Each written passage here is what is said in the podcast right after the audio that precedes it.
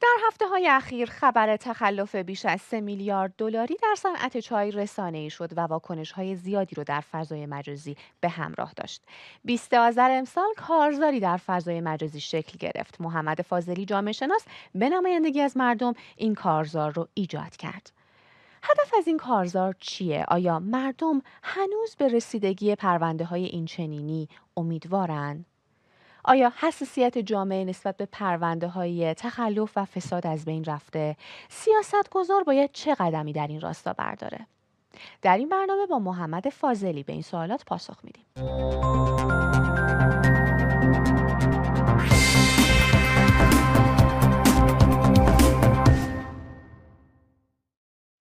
آقای فاضلی خیلی ممنون از اینکه دعوت ما رو پذیرفتین در هفته های اخیر خبر فساد در حوزه چهار چای که بیش از سه میلیارد دلار به نظر میاد که رقم فسادش بوده در فضای مجازی و فضای رسمی رسانه ها خیلی واکنش برانگیز بوده. شما یک کارزایی رو تشکیل دادین که من تا آخرین لحظه که بیام داشتم چک می کردم از 20 آذر تا الان حدود 14 هزار امضا پاش جمع شده. اول بفرمایید که انتظارش رو داشتین که این کارزار اینقدر واکنش برانگیز باشه و اینقدر امضا جمع بکنه؟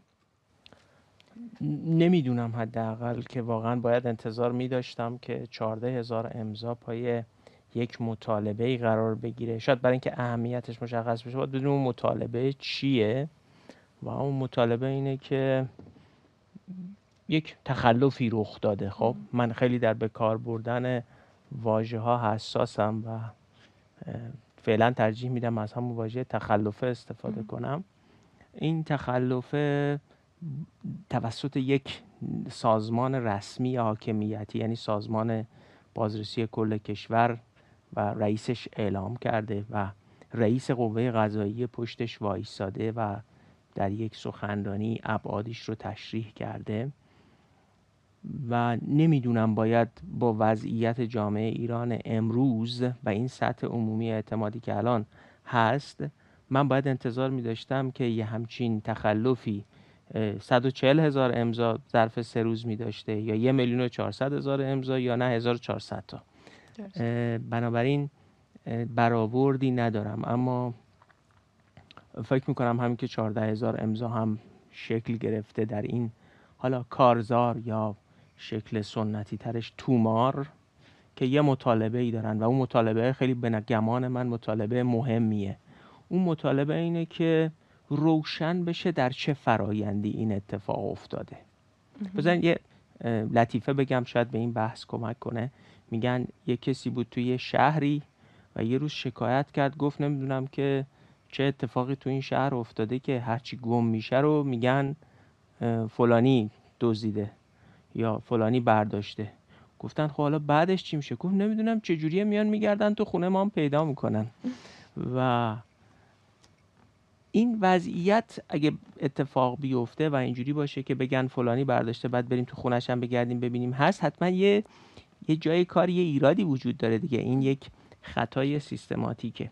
ببینید از دهه هفتاد به بعد در ایران عمدتا یه عالمه از این پرونده ها هی رو, رو میشه. و هی عدداش هم بزرگتر شده. و بارها هم آدمهایی بابت این کارا زندان رفتن اعدام شدن. بله. ولی دوباره داره تکرار میشه. گویی فقط آشکار میشه. یک فرایند غذایی که مردم نمی‌دونن جزئیاتش چیه طی میشه و یک کسایی مجازات میشن. حداقل ایده من اینه تا وقتی ندونیم چرا این اتفاق میفته و چه بستری وجود داره یعنی در نظام تخصیص ارز ما در نظام تصمیم گیری درباره این امور. مثلا فرض کنید تو همین پرونده اخیر گفته شده که یک کسی اومده یک پیشنهادی داده برای ساخت شهرک چای. درست؟ بله.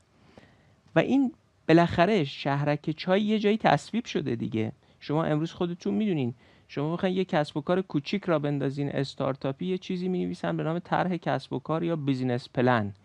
این business plan این طرح کسب و کار رو باید بریم برای یه سرمایه گذاری توجیه کنین. اگه بخواد یه میلیارد تومن به شما سرمایه بده که روی این کار سرمایه گذاری کنین باید حتما توجیهش کنین که این کار سودآوره به درد می‌خوره یه چشماندازی در آینده داره.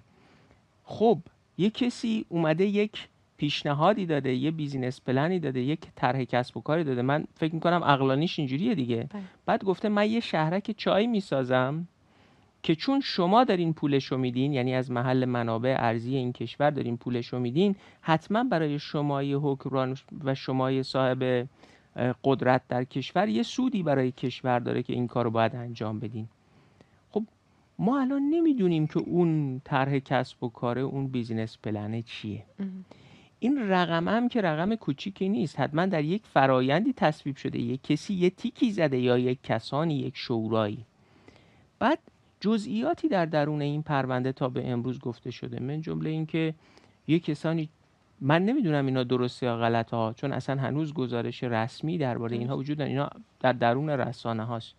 که یه کسایی چای داخلی ایران رو میخریدن میبردن به یک کشوری بعد از همون کشور به اسم چای مرغوب یک کشور دیگری وارد ایران می‌کردن.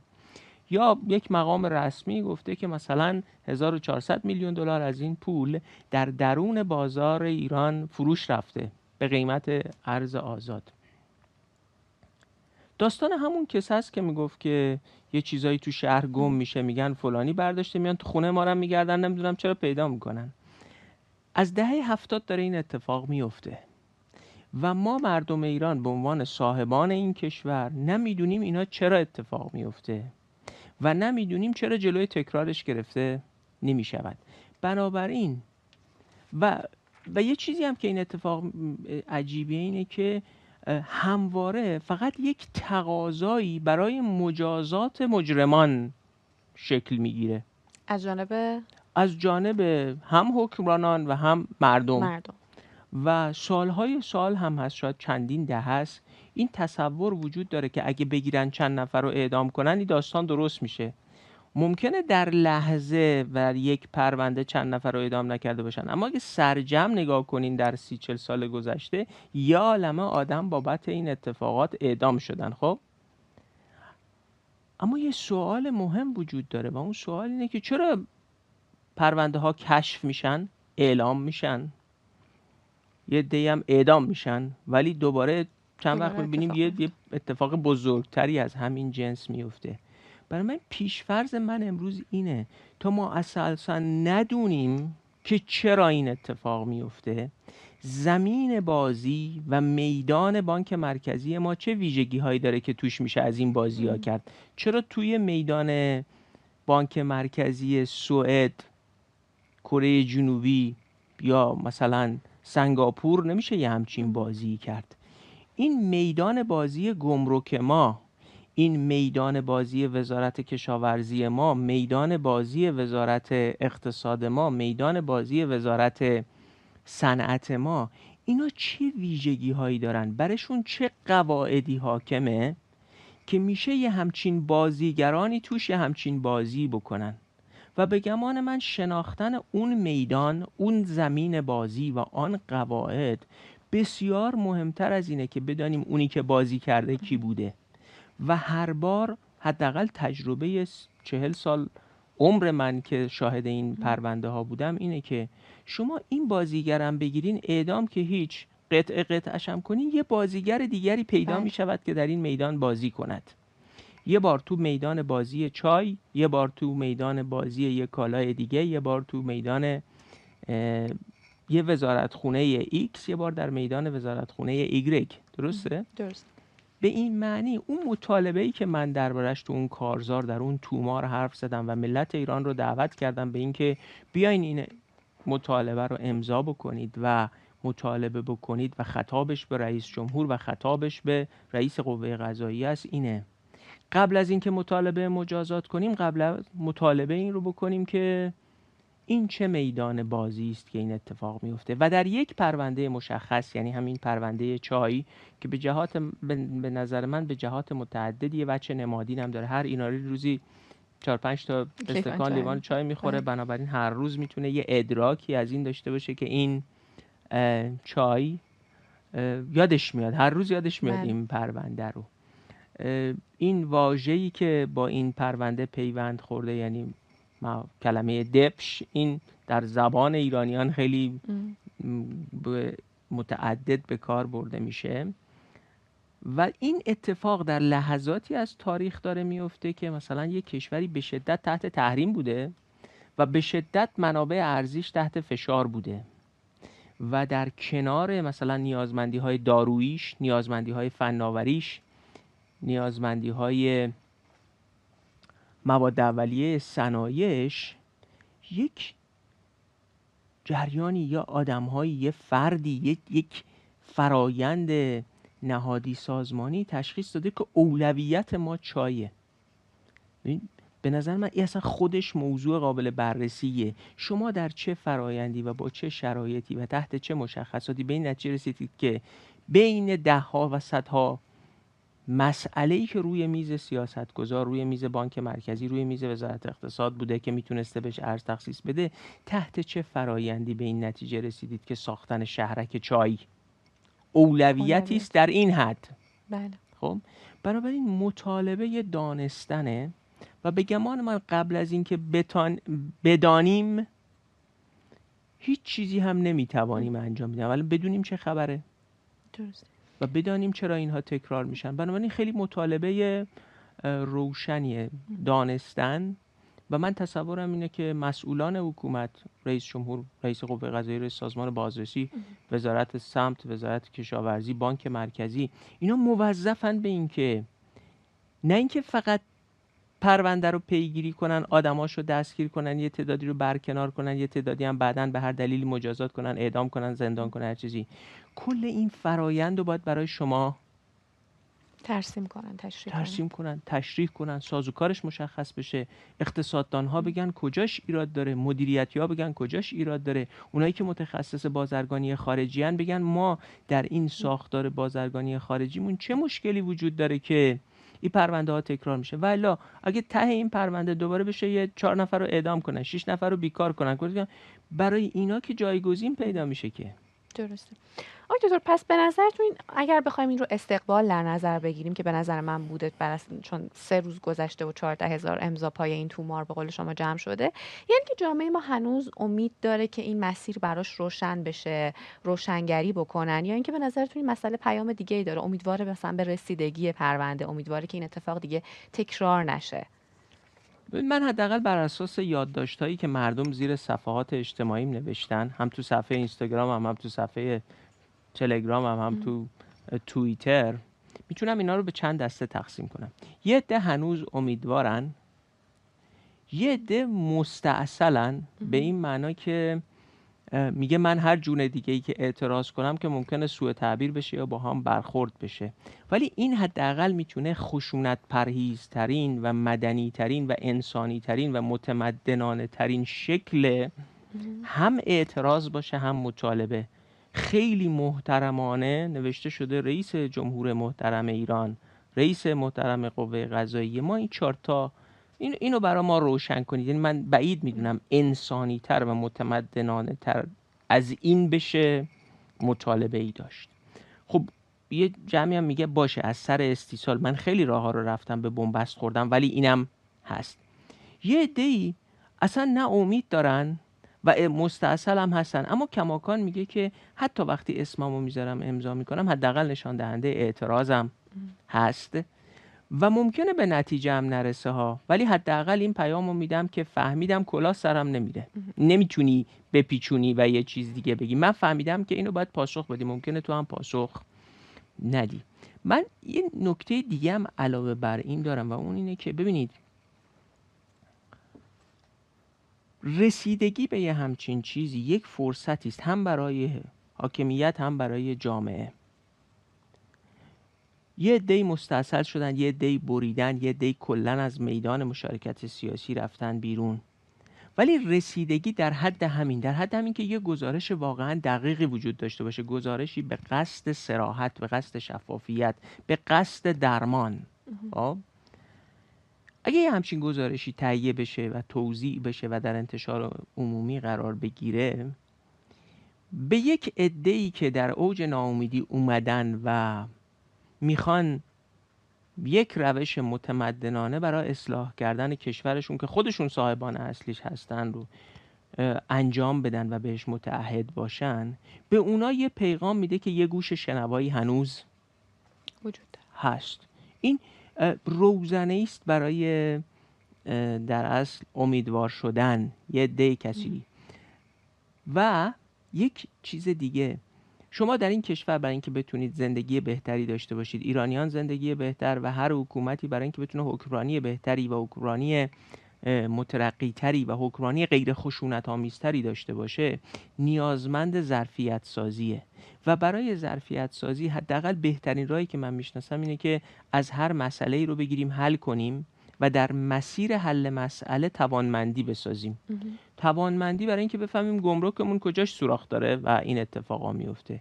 در بانک مرکزیمون چه اتفاقی و چه سیاست هایی حالا از قیمت ارز بگیریم تا شکل تخصیصش تا تیک زدن واردات تا شوراهای تصمیم گیری شما که نمی‌تونید شوراهای تصمیم گیریتون رو یک اسای موسایی بزنید و اجدهایی بشود و همه شوراهای تصمیم گیری ناکارآمد و در مزان شایبه فسادتون رو بخوره و تموم کنه که اون اجده موساکه شما می‌تونید یک مسئله انتخاب کنید و از مسیر متمرکز شدن بر اون مسئله و رفتن به سمت حل مسئله وقت مسئله شوراهاتون و تخصیص ارزتون و گمرکتون و اینها رو هم حل بکنید. ضمن اینکه خلق آگاهی عمومی محیط رو برای اونایی که می‌خوان دست به تخلف بزنن ناامن می‌کنه. ببینید او گزارشی که من مطالبه رو دارم و تو به امروز 14 15 هزار نفر امضاش کردن عنوان دقیق خودم می‌فهمم عنوانش رو چی نوشتم. نوشتم گزارش دقیق تخلف چای. او گزارش و دقیقه این دوتا معنی داره به این معناست که اگه این گزارش هم دقیق باشه و هم به عموم ارائه بشه یک نورافکنی است بر تاریک خانه ها بله. تاریک خانه تخصیص ارز تاریک خانه ارز چند قیمتی تاریک خانه گمرک تاریک خانه شوراهای تصمیم گیری می‌خوایم این تاریک خانه ها رو روشن بکنیم یا نه؟ و اگر تصمیم گیران سیاست گذاران حکمرانان با یه همچین چیزی همراهی بکنن و در تاریخ نخواهند یافت متمدنانه تر از این مطالبه. و اگه نکنن؟ و اگه نکنن یه پیام سریح دارن میدن که ما هیچ قصدی برای روشن کردن برای اصلاح کردن برای تاباندن نوری بر اون نقاطی که فساد درش رخ میده یا تخلف رخ میده نداریم. به علاوه این مطالبه به شدت قانونی است. این هیچ امر غیر قانونی درش وجود نداره. این مطالبه به شدت قانونی است. از رهبری نظام که سخنرانی های متعدد دارن در ضرورت مبارزه با فساد تا رئیس جمهوری که در مبارزات انتخاباتش حرف از گشت ارشاد مدیران زده تا قوه قضاییه که خودش این پرونده رو رسیدگی کرده تا نیروی امنیتی که این پرونده رو ابعادش رو مشخص کرده این نشان میده یک بخش هایی در درون نظام به طور جدی نظام سیاسی حداقل سخن مبارزه با فساد رو با تخلف رو میگن. و من به شکل نظری تئوریکی میگم که شما قبل از اینکه زمین بازی رو روشن کرده باشین و قبل از اینکه نورافکن هاتون رو روشن کرده باشین و گزارشی داده باشین که چرا این اتفاق ها تکرار میشه و اون اون اون گزارش حتی می‌تونه بینام باشه بینام باشه. یعنی از نظر من اصلا مهم نیست که اون تخلف رو آقای ایکس انجام داده الف تقی نقی لیلا یا اشرف انجام داده. اصلا اینش اهمیت نداره. چون وقتی تاریخی بهش نگاه می‌کنم می‌بینم وقتی تغییر رو در دهه 60 ادام کردن او یکی رو لیلا رو دهه 70 ادام کردن او یکی همه اینها یه تغییر و لیلا و اشرف دیگه پیدا شدن دهه 80 و 90 و اینا 1400 الان این مطلعشه. درسته؟ درست. بنابراین شما می‌تونید یه همچی گزارشی رو اصلا بدون نام داشته باشید. آن چیزی که مهمه اینه که این فرایند چگونه رخ میده. و شما چگونه زمین بازی رو چیدید؟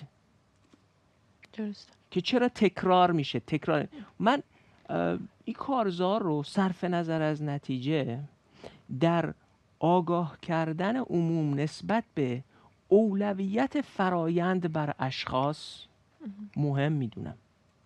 حتی اگه به نتیجه نرسه اینکه میلیون ها نفر به این فکر کنن که فرایند وقوع یک تخلف و فهمیدن چرایی وقوع اون تخلف در در یک بستر نهادی در در یک بستر سازمانی و اینکه قاعده این بازی و این میدان چگونه تعریف شده که این قواعد تکرار پذیر میشن خیلی مهمه. ببینید اقتصاددان برنده جایزه نوبل نورس یه جمله داره. من این همواره تو ذهنم. میگه شما وقتی به دزد بودن پاداش بدین مردم روی دزد خوب بودن سرمایه گذاری می‌کنن. بله. همونجوری که وقتی در بازی فوتبال دستمزدهای کلانی بین در باشگاه های جهان و در همین ایران به فوتبالیست ها داده میشه یه دی از مردم در این جهان آرزو می‌کنن و دوست دارن و روش وقت می‌ذارن که برن فوتبالیست بزرگی بشن. بشن رونالدو بشن مسی بشن هر کسی دیگری. درسته؟ درست. هر چیزی که پاداش داشته باشه داوطلب هم پیدا می‌کنه. بله. فرقی نمی‌کنه که. خب؟ بنابراین اون چیزی که قبل از هر چیز دیگری باید روشن بشه اینه که چرا تخلف در ایران پاداش داره؟ بعد اگه ما پاداش تخلف رو شناختیم و حذفش کردیم دیگه داوطلب این پاداش هم پیدا نخواهد شد. مردم انرژیشون رو می‌ذارن روی اینکه برن کار دیگری بکنن. و اگه یه شرکتی زدن کسب و کاری در حوزه چای در حوزه پنیر در حوزه هویج هر چیزی تأسیس کردن او وقت میرن روی اینکه چگونه نوآورانه و بدون رانت و در فضای رقابتی چای خوبی تولید بکنن سرمایه گذاری می‌کنن. اما وقتی من یه شرکت تأسیس می‌کنم و می‌بینم که اگه برم روی فضای رقابتی و نوآوری و اینا کار کنم درآمدم میشه سالی یه میلیارد تومن و اگه برم وارد یک بازی رانتی بشم و وارد قواعد استفاده از قواعد نادرست بشم درآمدم میشه یه میلیارد دلار. به یه معنا باید احمق باشم برم رو اولی وایسم ها؟ درست یا باید احمق باشم یا قدیس. حالا دو تا, تا نداره راه دومی نداره. یا شما هیچ ترمز اخلاقی دینی ندارین و به عنوان یک موجود عاقلی که می‌خواین سودتون رو بیشینه کنین میرین رو همون یه میلیارد دلاری از مسیر تخلف وای میستین یا قدیسی هستین که تاریخ نشون داده تعدادشون خیلی زیاد نیست به خاطر خدا آخرت دین اخلاق هر چیزی دیگه میگه نه من تو وارد اون بازی نمیشم. تازه مشروط به این که اونایی که بازی دوم یه میلیارد دلاری رو می‌کنن اصلا بهت اجازه بدن تو بازی یه میلیارد تومنی خودت باقی بمونی. بله. بنابراین اغلب این اتفاق میفته که اون عاقلان فاسد بر قدیس های احمق احمق به معنای اینکه سود اقتصادی بزرگتر رو دنبال نمی‌کنن پیروز میشن. خب؟ بله. بنابراین این کارزار برا من فراتر از نتیجهش تولید کردن یه آگاهی جدید هم هست. و البته اگر به حداقل نتیجه هایی برسه می‌تونه نقطه آغازی برای امیدوار شدن به اصلاحاتی هم باشه. درسته. دکتر شما تو صحبتتون اشاره کردین به پرونده های تخلفاتی که ما در سالهای اخیر داشتیم دیدیم و رقماشون رو به هر حال توی رسانه ها ازشون آگاه شدیم. خیلی وقتا این خورده به جامعه گرفته میشه که جامعه حساسیت خودش رو از دست داده نسبت به این رقم ها و این رقم ها هرچی بالاتر میرن انگار که جامعه خیلی به اونها واکنشی نشون نمیده. آیا چنین گزاری به نظرتون صحیحه؟ با توجه به اینکه شما چنین کارزایی راه انداختین و در عرض سه روز چهارده هزار امضا جمع شده پاش نه این گزاره درست نیست. این گزاره یعنی ببینید فساد عادی نمیشه.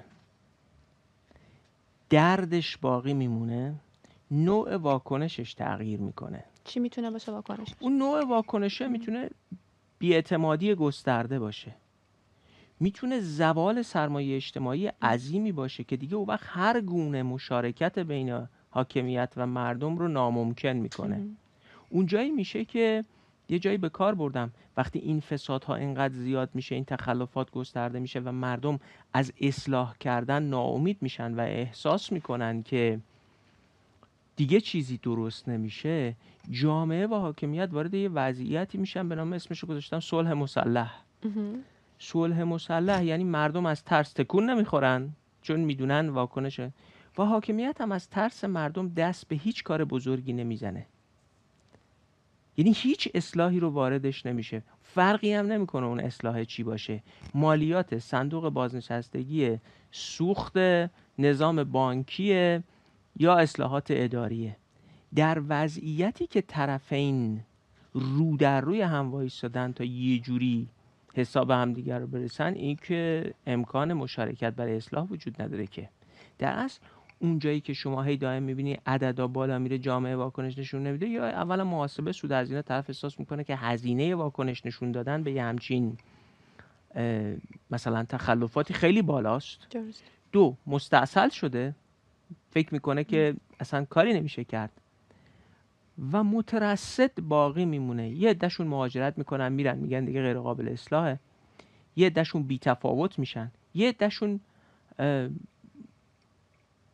مخرب میشن. ببین تو ادبیات سازمانی یه واژه‌ای داره به نام تخریب کاری شرکتی سازمانی ورک سابوتاژ کارگر کارمند این چیزی حقوقش پایینه ناراضی هرچی هم شکایت می‌کنه احساس می‌کنه بهش ظلم شده و در لحظاتی از کار مثلا ماشین رو از کار میندازه دستگاه تراش رو خراب می‌کنه تو اداره نشسته صندلی رو پاره می‌کنه.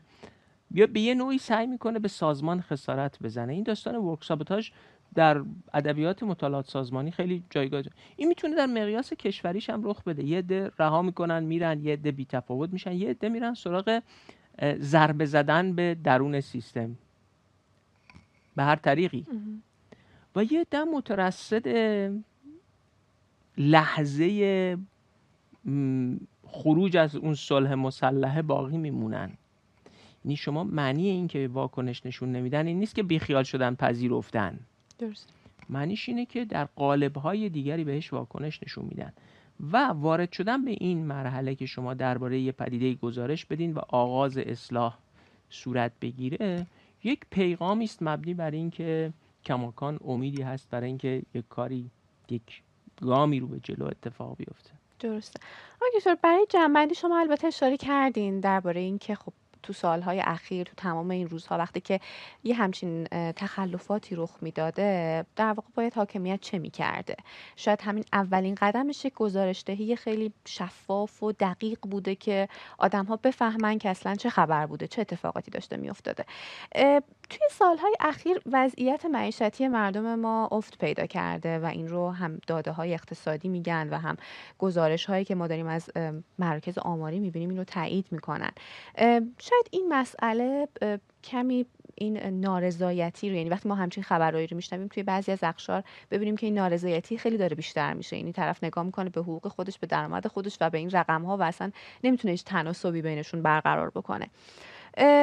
سیاست گذار باید چیکار کنه برای کاهش آسیب؟ البته که میگم شما اشاره کردین ولی من می‌خوام برای جنبندی شما بفرمایید که برای اینکه کار از کار نگذره چه باید کرد؟ خب من توی شبکه های اجتماعی زیاد هستم و بنابراین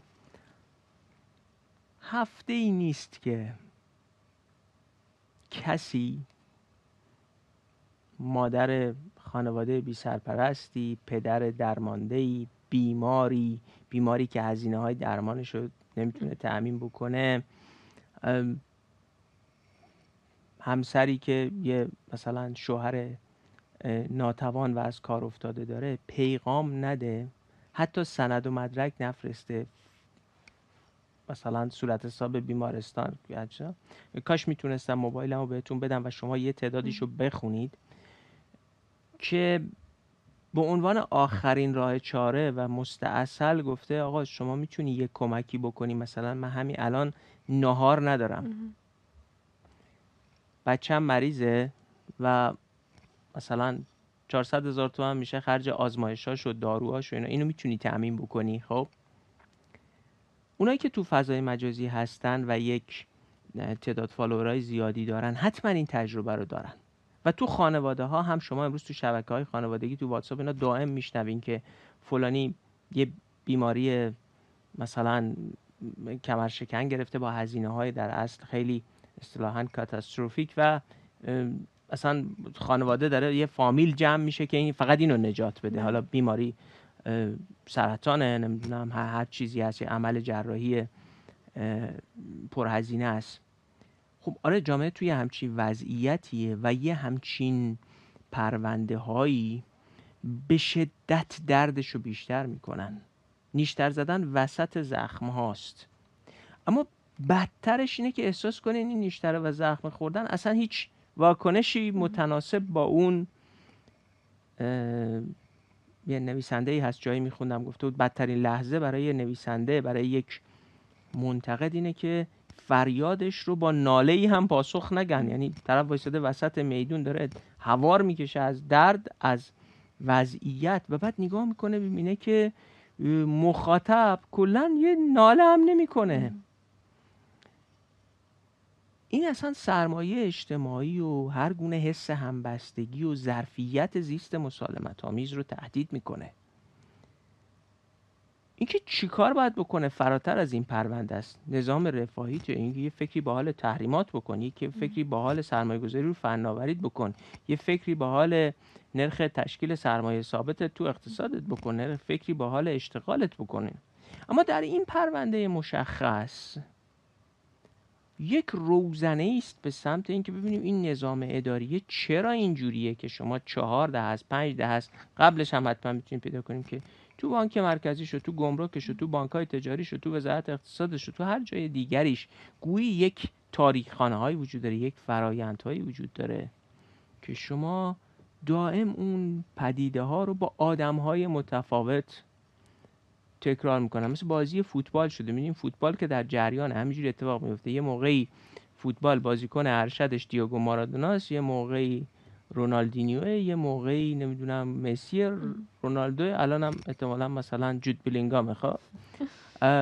اما بازی فوتبال همون بازی فوتباله. امروز یه بازی فوتبالی در ایران چند ده هست داره جلو میره که الان بازیگرش و کریس رونالدوش چای دبشه. چهار سال پیشش سلطان نمی‌دونم چی چی بوده؟ پنج سال قبلش محافرید خسروی بوده و, و و ما در همه اینها نفهمیدیم که این بازی فوتبال قواعدش چیه زمینش کجاست اصلا استادیومش کجاست.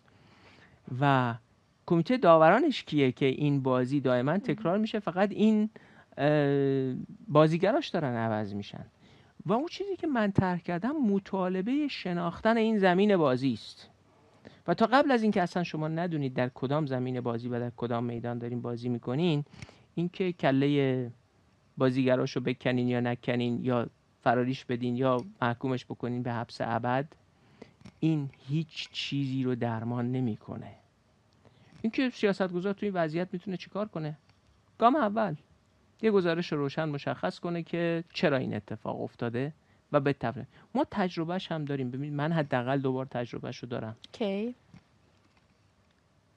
پلاسکو فرو ریخته. یه گزارشی وجود داره به نام گزارش ملی پلاسکو. بله. گزارش ملی پلاسکو به دقت توضیح می‌دهد که آتش نشانی چه نقشی داشت وزارت رفاه چه نقشی داشت شهرداری تهران چه نقشی داشت مالک ساختمون چه نقشی داشت و اساسا چرا ساختمون پلاسکو آتش گرفت و با چه دلیل نشد آتشش رو مهار کرد و چرا ریخت؟ با جزئیات. و یک گزارشی وجود داره به نام گزارش ملی سیلاب ها سال 98 وقتی سیل 25 استان کشور رو بله. به تحت تاثیر قرار داد 15 گزارش وجود داره 15 گزارش مجموعه 3000 صفحه است که توضیح می‌دهد که از 50 سال پیش ما کشور رو چگونه اداره کردیم که مستعد تخریب با سیل در این مقیاس هستیم کشاورزی در عراضی شیبدار چه بلایی بر سر حوزه های آبریز و رودخانه های ما آورد. شهرداری های ما که مجوز دادن لب لب رودخونه شما برین خونه بسازین و شهرداری هایی که گاه با فساد به خود دولتی ها مجوز دادن که توی بستر رودخونه پایه بزنن و خونه بسازن چرا؟ چرا آبگذر رودخانه ها کم شد؟ و ساختن سازه های آبی و کشاورزی و نظام بیمه و ساختار حقوقی و وظایفی که از مدیریت رودخانه ها تا صدها انجام ندادن چگونه سبب سیل 98 شد؟ درسته. ممکنه شما بگیم بعدش آیا اراده اجرایی شکل گرفت؟ من میگم که اون اراده اجرایی بعدشه. بعدشه برای اینکه شما چقدر مطالبه می‌کنی؟ مگه کسی مطالبه کرد که اون 15 تا گزارش به نتیجه بی انجامد فقط باید مطالبه کنن یعنی خود سیاستگزار نباید فکر کنه که مثلا قدمی برداره اقدامی ببینید داستان سیاستگزار داستان توازن قدرته سیاستگزار فقط کاری رو انجام میده که در یک ساختار توازن قدرت بهش مجبور بشه. عینا همینه. یعنی شما تا مطالبه نکنین سیاستگزار یه بروکراته که نشسته حقوقش رو می‌گیره ارتقاش رو می‌گیره. اصلا برای چی باید وارد یک کاری بشه که شما مطالبهش رو ندارین؟ این این افسانه است که فکر کنین که یک سری سیاستگزار و بروکرات خیرخواه خواستار خیر جمعی و رشد یک کشور نشستن تو اداراتشون فقط منتظرن ببینن چیکار کنن که من و شما خوب زندگی کنیم. تاریخ اینو نمیگه. تاریخ داستان موازنه قواست شما به میزانی می‌تونید به بهروزی کشورتون امیدوار باشید که در مقابل ساختارهای قدرت قدرت متوازن کننده تولید کرده باشید ولی اگه امروز یه کسی قدرت اجراییش رو و عزم اجرایی برای اینکه سیلاب رو در این کشور درمان کنه و مدیریت کنه شکل بگیره نقشه راهش تو اون 15 تا جلد هست. اگه خواستین آتش رو مهار بکنین و ایمنی آتش در این کشور رو افزایش بدین بخش مهمی از اون چیزی رو که لازم دارید برای مدیریت آتش تو اون گزارش ملی پلاسکو وجود داره. اما واقعیتش اینه که اگه خواستین با فساد مبارزه بکنین اون دستورالعمل اون شناخت لازمی که لازم دارین که روش اجماعی وجود داشته باشه اصلا نمی‌دونین چه اتفاقی میفته من روز فعال این عرصه هم شما هم روزنامه نگارین که با سیاست با خواندن با دانش غریبه نیستین که هیچ خیلی هم آشنایی خودتون دست به قلمین ولی شما آیا واقعا جدی جدی می‌دونید در پرونده های تخلف و فساد گذشته که جرب اعدام شده واقعا چی گذشته؟ و کجای این زمین زمین کجیه که توش این اتفاقا میفته؟ نمیگم دانش پراکنده ای وجود نداره. از یه متخصص بانکی بپرسین یه بخشش رو توضیح میده. از یه متخصص گمرک بپرسین یه بخشش رو توضیح میده. ولی آیا شما گزارش مستند قابل استناد معتبری دارین که همه ملت و شما روزنامه نگار بهش دسترسی داشته باشی بهش استناد کنی؟ درست. شما روزنامه نگارین اهل خواندن اهل دانش اهل علوم اجتماعی منم اهل نوشتن و دانشجویی کردن و اینها. واقعا ما شرح دقیقی و فهم دقیقی از همه تخلف های گذشته داریم. جایی یک پرونده ای وجود داره. یعنی یه چیزی شبیه گزارش ملی پلاسکو درباره آتش و یک چیزی شبیه گزارش ملی سیلاب درباره وقوع سیلاب. ما یه چیزی تحت عنوان گزارش دقیقی که روشن می‌کند در یک پرونده ای که بنا به روایت مقامات رسمی و نه آنچه که در عموم گفته میشه یا شایعات اندازه این پروژه این کار سه و هفت میلیارد دلاره خب؟ آیا یه گزارشی اندازه که ارزشش سه و هفت میلیارد دلار باشه داریم؟ تو هر پرونده دیگری. بنابراین این کارزار مطالبه دانستنه مطالبه روشن کردن زمین بازی مطالبه شفاف کردن تاریک خانه هاست. و نه مطالبه حتی مجازات کردن. چون من امروز معتقدم که شما صد تا مجازات دیگه هم بکنید. تا وقتی که این زمین بازی کجه تا وقتی که هنوز همه سوراخ ها بازن و تا وقتی که قواعد انگیزشی مساعدی برای سرمایه گذاری کردن روی متخلف خوب بودن. تا وقتی متخلف بودن پاداش داره غیر قدیسانی پیدا میشن که روی متخلف خوب بودن سرمایه گذاری می‌کنن و موفق هم میشن. حالا یکی دو تاشون رو اعدام می‌کنیم بقیهشون در میرن ولی در نهایت خیر جمعی رخ نمیده و این مسیر افول و زوال طی میشه. خیلی متشکرم آقای دکتر. ممنون از فرصتی که در اختیار ما قرار دادین. متشکرم ازتون. ممنون از اکو ایران بابت وقت دادن به همچین کاری. خواهش می‌کنم.